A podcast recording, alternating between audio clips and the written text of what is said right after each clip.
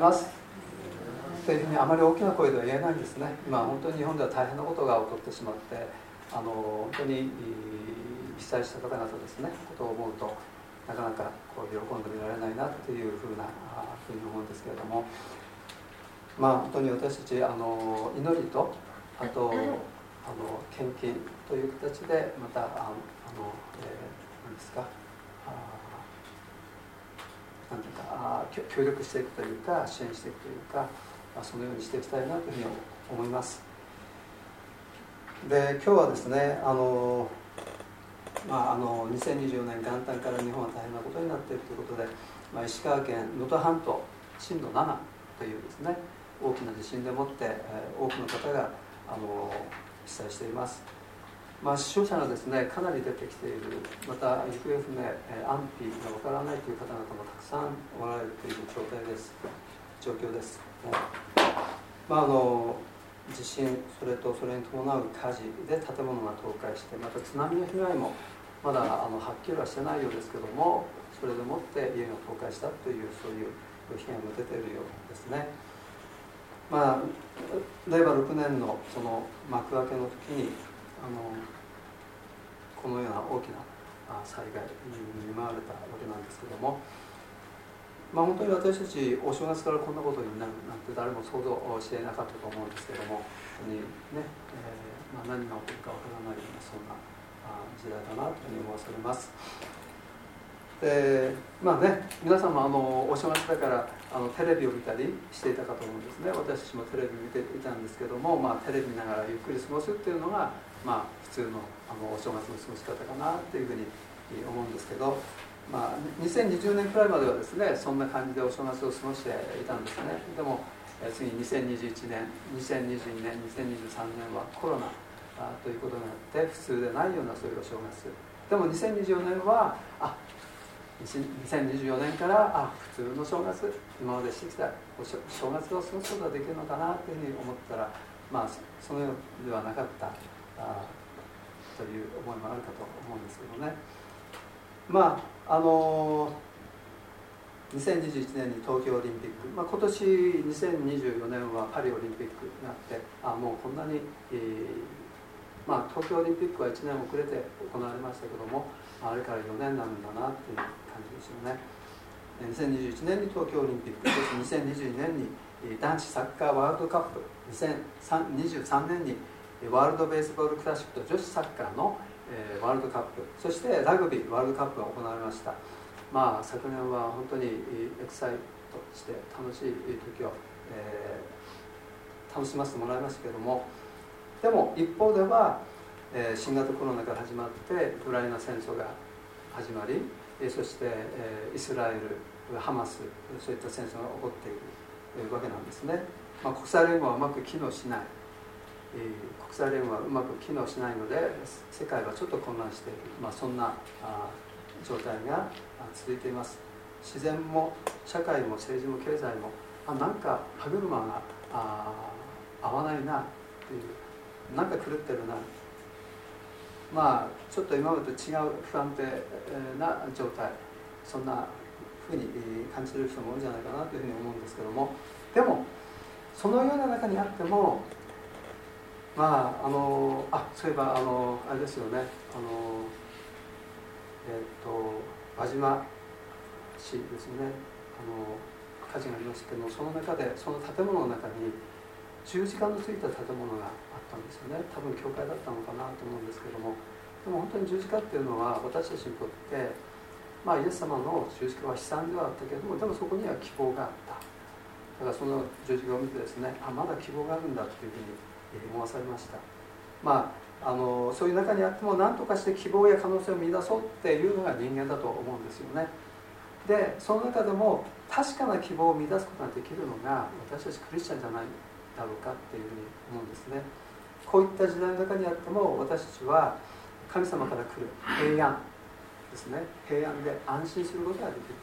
またイエス様が与えてくれたその希望によって心配しすぎることなく心配することなくある意味心の余裕を持って歩み続けることができる、まあ、そのように思います。で私たちの希望はなんとなくそんな気がするっていうような根拠のない希望じゃないんですね。信頼できる聖書で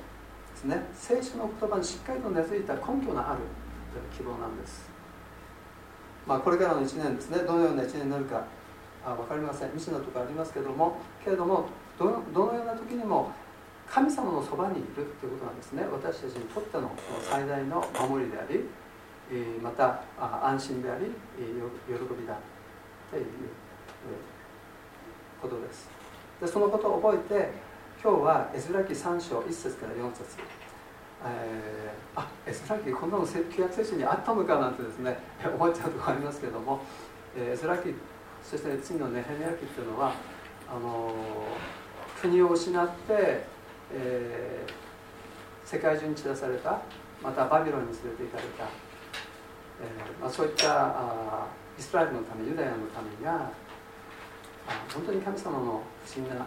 あ導きによって自分たちの国に帰ってきてまたこれから自分たちの国を作るんだ自分たちの町エルサレムを建てるんだっていうですねそういう希望を見出して、えー、動き始めたというところがそのエズラ記でありネヘミヤ記なわけですよね。だから今のそのイスラエルの状態なんで彼らはあんなにも戦うのか、まあ、そういったところからも、えー、彼らの気持ちが分かるんじゃないかな、まあ、それに対してまたあガザの人々のそのそこまでやってくるそのイスラエルの民そのイスラエルのその反撃を受けて多くの人々が亡くなっているということ。まあ本当に人間の力でどうすることもできない。本当に神様により頼んでいかなければ本当に解決が見えない、まあ、そういう中にあるんですけども。まあそういう中にあってもなんとか希望を見出していこうという、まあ、私たち人間なんですよね。で1節からあ3節ですね、えー、今日読んでいただきました。1節から3節、えー、ユダヤ人たちはバビロン帝国の、えー、ちょっと読み方聖書によって違うんですがネブカデネザル王によってバビロンの地に疲れて、えー、連れ連れて行かれたんですね。バビロンの地に連れて行かれました。しかし彼らと、えー、その子孫たちはエレミアのその予言の通りエレミアの予言ですね。70年経ったら戻れるよっていうその予言予告。その通りにですねその後神様の不思議な導きによってえー、イスラエルの地に帰ることができました。ですね、えー、本当に神様の不思議な導きがですねなければイスラエルの民は彼らの神様が彼らに与えたその地に帰ることはできない。今あ今イスラエルの民ユダヤ人はイスラエルの地に、まあ、世界の半分ぐらい1600万人の中の800万人ぐらいイスラエルにいますけどもそれも、えー、決して彼ら自身の力で行ったことではなくてそこに神様の導きがあった。とそのように思います。で偽預言者たちはこの時ですねユダ王国はバビロンに負けることはないからだから最後まで降伏しないでバビロンと戦うようにですね、えー、立ち向かうように鼓舞したんですね。鼓舞したんです。頑張りなさいというね、えー、負けだなっていうふうに鼓舞したんです。まあいかにも神様からのメッセージのように聞こえますよね、えー、肯定的で、えー、そして積極的、えー、まあ神様からのメッセージに聞こえます。でもこの時はですね違ったんですね。主の預言者であるエレミアはどういうふうに人々に言葉を放ったかというと、えーまあ、バビロン保守というのはユダの民の罪の結果である。というふうに言ったんですね。そして悔い改めるように言ったんです。でもユダ王国の人々は悔い改めませんでした。でさらにエルミアは言ったんです。バビロン捕囚から逃れることはできない。だから降参するように。エルミアは人々に言いました。その受験っていうのはですねまあ聞いたら消極的で否定的に聞こえます、うん、だからこれは神様の、えー、から来たものではないだろう。神様のから来るものは常に積極的で、えー、肯定的そのようなものだろうというふうに私たちも捉えがちですけども時には神様はこのように消極的で否定的に超えるようなあ導きもされるんだということですよね。でそれを聞いたユダのあそしてそしてですねそのことを通してユダの民を守りそして希望さらにその先には希望があるということをエレミアは語りました。それは先ほど言いましたけども70年後にはイスラエルに戻れるっていう予告だったんですね。実際にイスラエルから離れてバビロンで生き延びた人々にとってエレミアのこの言葉っていうのはですね、えー、彼らの希望になったんですね。あ70年経ったら帰れるんだってですね希望になったんです。私たちも、えー、いつまいつ終わるのかわからないようなことに対して耐えるっていうのはなかなか難しいけれどもいついつまで頑張ればこれは終わるんだって知ってればなんとか耐えられますよね。でそのようにイスラエルの人々そのユダ王国の人々はあ他国の地バビロンの地で70年したら帰るんだっていうそのエレミアの言葉をですね、えー、希望にですね、えー、頑張ったわけです。そして戻ることができたんですね。それがエズラ記そしてエレミ、え、エズラ記とそしてネヘミヤ記なんですね。でついにエレミアの予言が成就してイスラエルの地に戻った彼らはまず自分の先祖が住んでいた町々にですね住み始めたんです。そして第7の月が訪れるとまあイスラエルのそのカレンダーも12月期あります。その中の第7の月。ですね、えー、が訪れると人々は一斉にエルサレムに集まってきたんですね。そのように先ほど読んでいただいたところに書いたんですね、えー、一斉にっていう直訳はですね一人の人のように一人の人のようにっていう意味なんですね。でそれぞれの町に戻ったけれども第7の月になると一人の人のようにまあみんなが同じ思いになって、えー、同じ思いになってそれでもって一つになってエルサレムに集まってきた。ですね。後で説明しますけどもその理由がですね4節に書かれています。で2節と3節にはヨシュアという名前とゼルバベルという名前がですね出てきますね、まあ、このヨシュアヨシュアはあ出エジプトから40年経ってそしてやっとカナンの地に入るその導導いたそのヨシアじゃなくて別のヨシアです、ね、ヨシアってあ何かいるんですね。別のヨシアです、ね、でおよそ、えー、500年 BC500 年ぐらいの出来事ですよね。だから今から2500年ぐらい前2600年ぐらい前の出来事ですけども、まあ、この時同じ時代に生きていた人たちっていうのがまあ、あのエズラ記のエズラそしてネヘミヤ記のネヘミヤですね。エズラは学者。ネヘミヤは後で総督になる人ですね。で他に旧約聖書の後の方に預言者がたくさん出てきますけれども旧約のその預言書書いあの書いたというかあそのですね神様はその人々を通して語った人々ですね、えー、どういう預言者がいたかというとハガイとかゼカリアとか、えー、マラキマラキが一番最後の預言者ですよね、えー、旧約。旧約聖書の一番最後はマラキですよね。そういった人たちがいました。でヨシアヨシアは宗教的な指導者大祭司ですね、えー、まあ宗教的な指導者と政治的な指導者って言ったらまあ最近で言うとロシア。プーチンは政治的な指導者だけどももう一人のそのロシア正教のちょっと名前忘れましたけどあの人は宗教的な指導者っていう感じですよね。まあそんな感じでヨシアは宗教的な指導者大祭司でした。で彼はアロンの家系。レビレビ人ですね。でゼルバベル。ゼルバベルはキリストの系図にゼルバベルって出てくるんですよね。大体真ん中ぐらいに出てくるんですね。ゼルバベル。ゼルバベル、ね、ですから彼はあキリストの系図ですからダビデの子孫でまたマリアとヨセフの先祖なんです。ゼルバベルは。ゼルバベルは政治的なリーダー総督でした。で彼らはモーセの立法に書かれてある通りに全焼の生贄を捧げるために祭壇を築いたと書いてますね。祭壇、えまあ、幕屋っていうのがありましたけどもその幕屋は大庭と聖女と死聖女3つの文化になってましたけども、えー、その幕屋の中に入るとその大庭のすぐ前の方に前方の方に、えー、祭壇がありました。生贄をこう焼き尽くすところですね。でその祭壇を築く、えー、築いたんですね。で全焼の生贄っていうのはどういう性質のものかというと自分の全てを神様に捧げます。自分の全てを神様に捧げてそして従いますという意思表示なんですね。意思表示。まあ、あの何を捧げるかというと、えー、家畜ですよね。家畜。牛とか羊とかヤギとか捧げるんですね。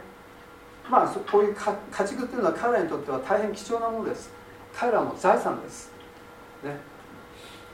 ですからこれらをこう捧げるっていうのは、えー、彼らにとってはですねなんか損をするようなそんな感じ、ですよね、えー、犠牲だったんです。でも、えー、そういったその貴重なものを彼らは朝と夕に毎日捧げたんです。すごい量ですよね。ね。捧げたんだけどもそれでも彼らは喜んで主に捧げたっていうふうに今日は読んで読みませんでしたけども5節に書いてあります。喜んで捧げた。全焼の生贄を喜んで捧げた。それも朝と夕に毎日捧げた。ということなんですね。神様を心から信じてる人。神様を信じてる人はですねその大きな困難の中を通ってそこから自由にされるとですね心から喜んで自分の全てを神様に捧げたいっていうですねそういう気持ちになるんじゃないかなというふうに思います、ね、そして4節。4節。えー、っと彼らは書かれている通りにカリオの祭りこのカリオの祭りっていうのが彼らが集まってきた理由なんですね。カリオの祭りを祝い毎日の分として定められた数に従って日々の全焼の捧げ物を捧げた。すごい数の捧げ物ですよね。羊にしてもヤギにしても牛にしてもねすごい数の捧げ物だと思います。でこのところにああの今読んだところにあるようにその約束の地カナに戻ってきたユダ王国の民はそのカリオの祭りを行うためにエルサレムに集まってきました。カリオの祭りをするために一斉に集まってきたんですね。ここでカリオの祭りについてちょっと説明したいと思うんですけど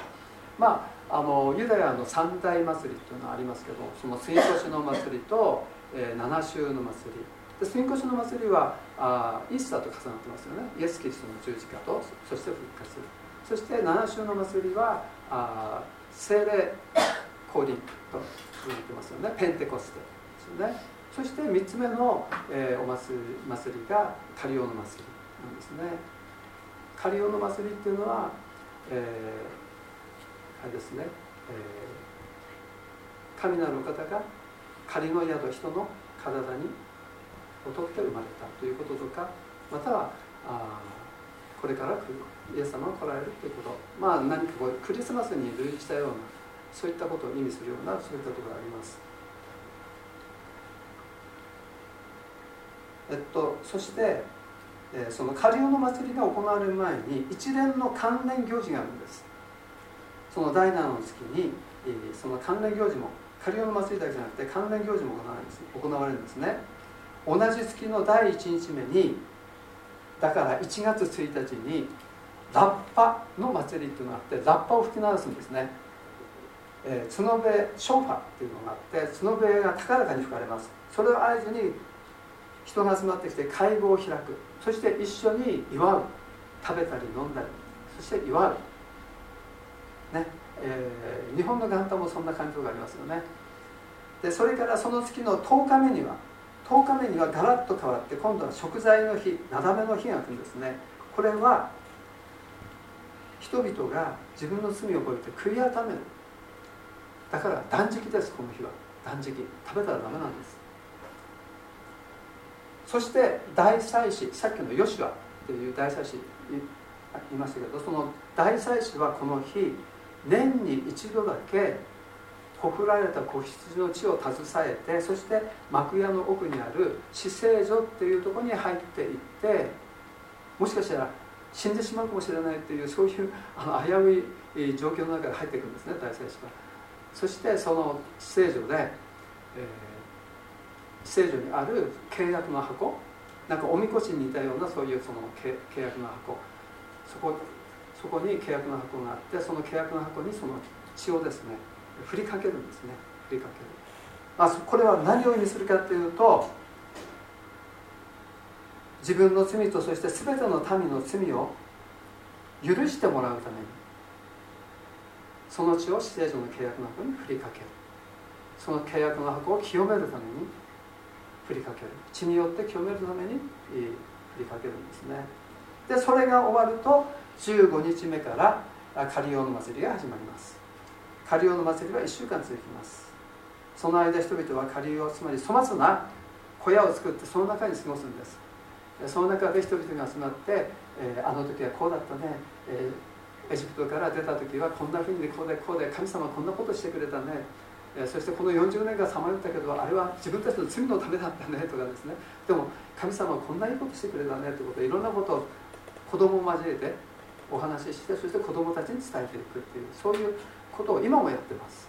今もイスラエルやってるんですよね。で、えーまあ、今言いましたけども、え、カリオの祭りが始まったきっかけは奴隷として働かせた働かされたエジプトからの脱出。エジプトから脱出して40年間荒野をさまよった後イスラエルの民はついにカナンの地に入ることができた。この時に神様に言われたことが荒野での40年間に神様がなされたその多くの御業を後の世代に伝えるために約束の地カナンに入ったならば毎年行うように命じられたことがこのカリオの祭りなんです。カリオの祭り。でもネヘミヤ記今日はイスラ記だけどもその次のネヘミヤ記ネヘミヤ記の8章の17を読むとこのカリオの祭りはヨシュアの時代から一度もなされたことはなかったというふうに書いたんですよね。だから彼らはあエジプトから脱出して40年後カナンの地に入ったけども入ったけどもその時神様の神様に命じられたその命令に従ってなかったんです。それからまあ800年ぐらい経ったんでしょうかね。この時バビロンから戻ってきた時彼らはカリオの祭りをやったんですね。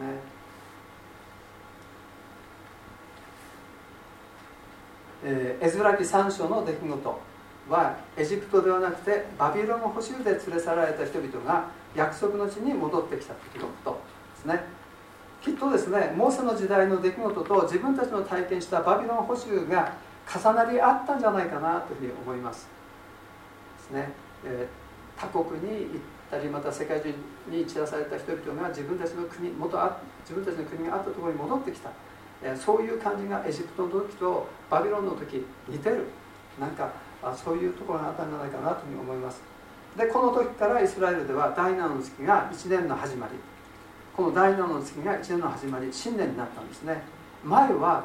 えっと、エジ出エジプトの12章に書いてありますけども、えー、第一の月は、うんと、アビフ。で、え、バビロンに行ってから、えー、あれですね2、3に変わりましたけども前は違ったんです。それよりも半年前が第一の月だったんですね。けれども、えー、バビロンからイスラエルの地に戻った時には第7の月が、えー、一年の始まり新年元旦になったんです。今もそうです。今もえー、9月から10月にかけてそれがあイスラエルの、えー、新年です。1年の始まりなんですね。秋秋が1年の始まりなんですね。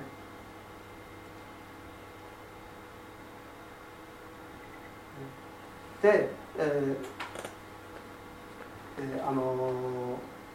ー、ですね、えー、この第7の月新年として言われていますけども単位輪歴なんで毎年ですね新年の日にち変わります。で去年はですね9月16日がユダヤ歴の1月1日。で9月26日が食材の日。でカリオの祭りは9月30日に始まって10月6日に終わりました。で10月6日の次7日は土曜日でした。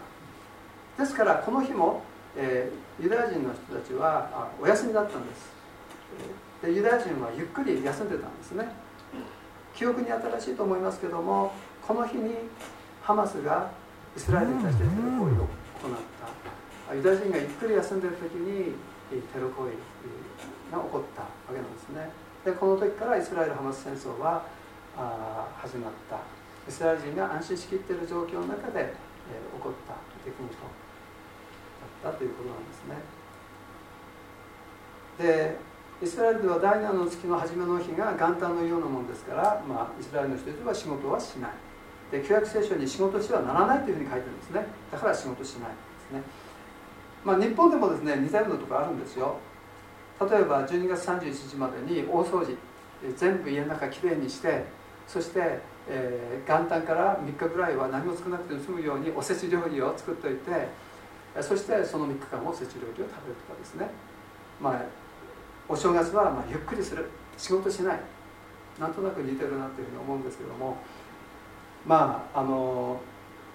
この日は元旦は仕事から離れて神様を礼拝してあ元旦じゃなくてその、えー、第7月のその初めの日ですね。仕事から離れて神様を礼拝して神様と共に過ごす。これがあイスラエル。のやり方ですね。でこの日は仕事も、えー、学校も休みですから家族や親戚がですね共に集まってそして一緒に話して一緒に食べて一緒に飲んで、えー、そしてお祝いする。っていうそんな感じ。日本のお正月みたいな感じですよね。それでついでにですねその、えー、まあ何ていうか宗教的な信念っていうのが第一の月23の時にどういうことを行うかっていうのをちょっとお話ししたいんですけどもえっと、出エジプト記の12章に書いてあるんですけど第一の月はですねエジプトからエジプトから脱出した月3月から4月ぐらいに。その月はユダヤ人にとってはエジプトから脱出を記念する追越の祭りを祝う時なんですね。私たちクリスチャンにとってはそれはイエス・キリストの十字架の死とその復活を喜ぶ祝う時なんですね。追越の祭りは第一の月の14日から、えー、夕方に追越の生贄を捧げます。イエス様は弟子たちと一緒に吸い越しの食事をしましたよね。あの時期ですよね。でそしてパンダネを入れないパンの祭りについていきます。パンダネっていうのは罪の象徴としてここでは扱われてますね。で1日と7日は仕事しちゃいけません。で彼らの家族や親戚が集まって子羊の肉と一緒に種なしパンを食べてそしてお祝いする。この種なしパンのことをマッツォとかマッツァですね。マッツォとかマッツァ。あまあある人々はこのマッツァとかマッツォっていうのは日本の餅の由来じゃないか。似てるっていうふうに言う人もいます。まあそれははっきりは分かりません。でもマッツォ餅。なんとなくあなんかあ似てるなというふうに思いますけども。でまあそういう習慣があったんですね。で宗教上の信念にイスラエルの人々はあエジプトから脱出して安息の地カナンに定住したことを信仰者の祭りの中で祝うで私たちクリスチャンはイエス・キリストの十字架の死により罪許され復活したイエス・キリストによって希望が示されて安息の地神の御国に永遠に定住するという希望をですね、えー、私は祝うイースターですね、はい、この2つの信念。この2つの信念は共通点があります。第一の月と第二の月共通点なんですね。それはどっちが1番目の、えー、月になったとしてもどっちかは7番目の月になるということなんですね、えー、第7の月を年の初めの月として数えると第1の月が 7, 番7番目になるですね。で第1の月を年の初めの月として数えると第7の月が7番目の月になる。7っていう数字ですね。面白いですね。創世記を読むと1日目から6日目までは神様は働かれた。でも、えー、7日目は神様はその働きを休めたですね。7日は、えー、休む仕事を休む休める働きを休める時ですね。まあですから、えー、この時は仕事が中途半端でもですね仕事は辞める。仕事よりも優先すべきことがあるということですね、え、それがユダヤの共通認識です。仕事から離れて何をするのかというと神様のことを覚える。そして神様を礼拝すると。いうのが仕事より大切だよっていうことなんですよね。で仕事をしないで神様と過ごす時を持つことはとても大切なことであり私たちにとって必要なことなんですね。次に大切なことは家族と共に過ごすということですね、えー、仕事から離れて家族と共に過ごし一緒に食事して祝う、まあ、これは今も多くのユダヤ人が実践している結構家族だけじゃなくて親戚も集まって一緒にご飯食べたりとかしてるんですねこういう時にね。でこんなデータがあるんです。アメリカの家庭で、えー、まああれですねアメリカの家庭で、え、のことですけども親と一緒に食事をする子供が飛行に走る確率は親と一緒に食事をしない子供よりもずっと低い。ということなんですね。仕事を離れて神様を覚えてそして神様と過ごしてまた家族のことを覚えて家族と過ごすということはですね健全な家庭健全な社会そして健全な国や世界を築くためにですねとても大切な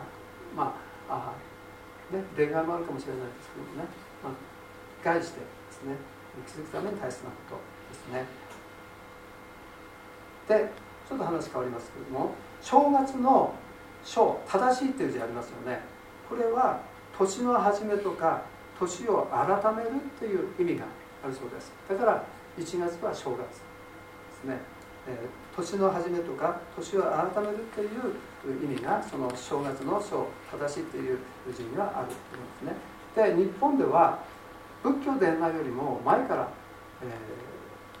ー、神様を家族でみんなでお迎えして祝うための大切な日にされていたっていうようなことがですねあのネットで調べたら そうそういう記述もありました。でまた正月あるいは新年を祝うっていうのは日本に限ったことじゃなくて世界中多くの人々が同じような慣習を持ってます。これは世界共通の意識で古い時代から人類が受け継いできたこと。正月元旦年の始まり。新年を祝うというのは日本人だけじゃない。他の国の人々も同じ。ですね。で終わりにですね、えー、カリオの祭りが真に意味することっていうのは私たちのこの地上の体は仮の住まいであって本物の住まいそして定住すべきところは新しい天と地神の御国にあるんだということですね。でそしてこのことが私たちにとって真に新しい土地を意味していることをですね覚えていただきたいというふうに思います。この地上で新年を一緒に祝う幸いこれは本当に幸いのことです。1月1日に家族が集まって揃ってそして、えー、一緒に食事をしたり飲んだりテレビを見たり一緒に過ごすのは過ごすのは本当に幸いなことだと思います。そして神の御国で一緒に祝う幸いの未来図をですね表していることであるとですね、え私は思います。ですからイエス・キリストをまだ、えご自分の、え救い主としてですね、え告白していない方いましたらぜひ神の御国では一緒に祝う幸いの時を持てるように主イエス・キリストをですねご自分の救い主として救い主として信じていただきたいとそのように思います。それではお願いします。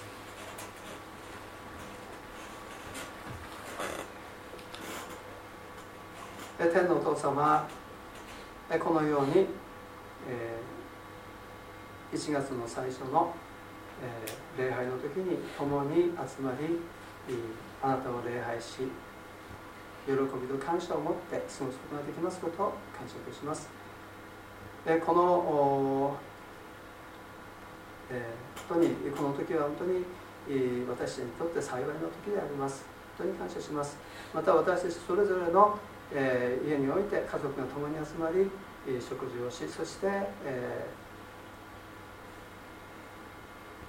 互いにこの交わりの時を持てましたことも、えー、本当に私たちにとって大きな幸いの時です。本当に神様そのことを感謝いたします。神様、え今年日本においてその能登半島に起こったその大きな地震で4月1日ともに集まった方々の中には本当に、えー、亡くなった方々がおられます。神様どうかこのことの上にもあなたの助けと。えそして、えー、導きがあるように。まだあ下敷きになっている方々。安否のわからない方々が一日も早く無事に、えー、家族のもとに、えー、帰ることができるように。神様どうかあなたが働いてくださり助けてくださいますように主導かお願いいたします。神様どうぞ被災した方々主どうぞ必要なものが一日も早くお一人一人のもとに届きどうか一日も早く安心して、えー、暮らすことができるように主をどうぞ助けてください。そのように国が動きまたあ自衛隊の方々や多くのボランティアの方々が動いております。彼らの彼らが安全に、えー、動くことができるように全ての危険から主を守ってくださるようにでその役割を果たしていくことができるように助けてください。彼らを祝福してください。主をお願いいたします。神様本当にこの1年これから始まる1年主をどうぞあなたの守りと恵みと祝福。主をどうぞ日本の上にまた各国の上にまたウクライナやまたイスラエルガザの方々の上に神様どうかあなたが添えてくださるように主導かお願いいたします。主を感謝します。イエス様の皆によってお願いします。アメン。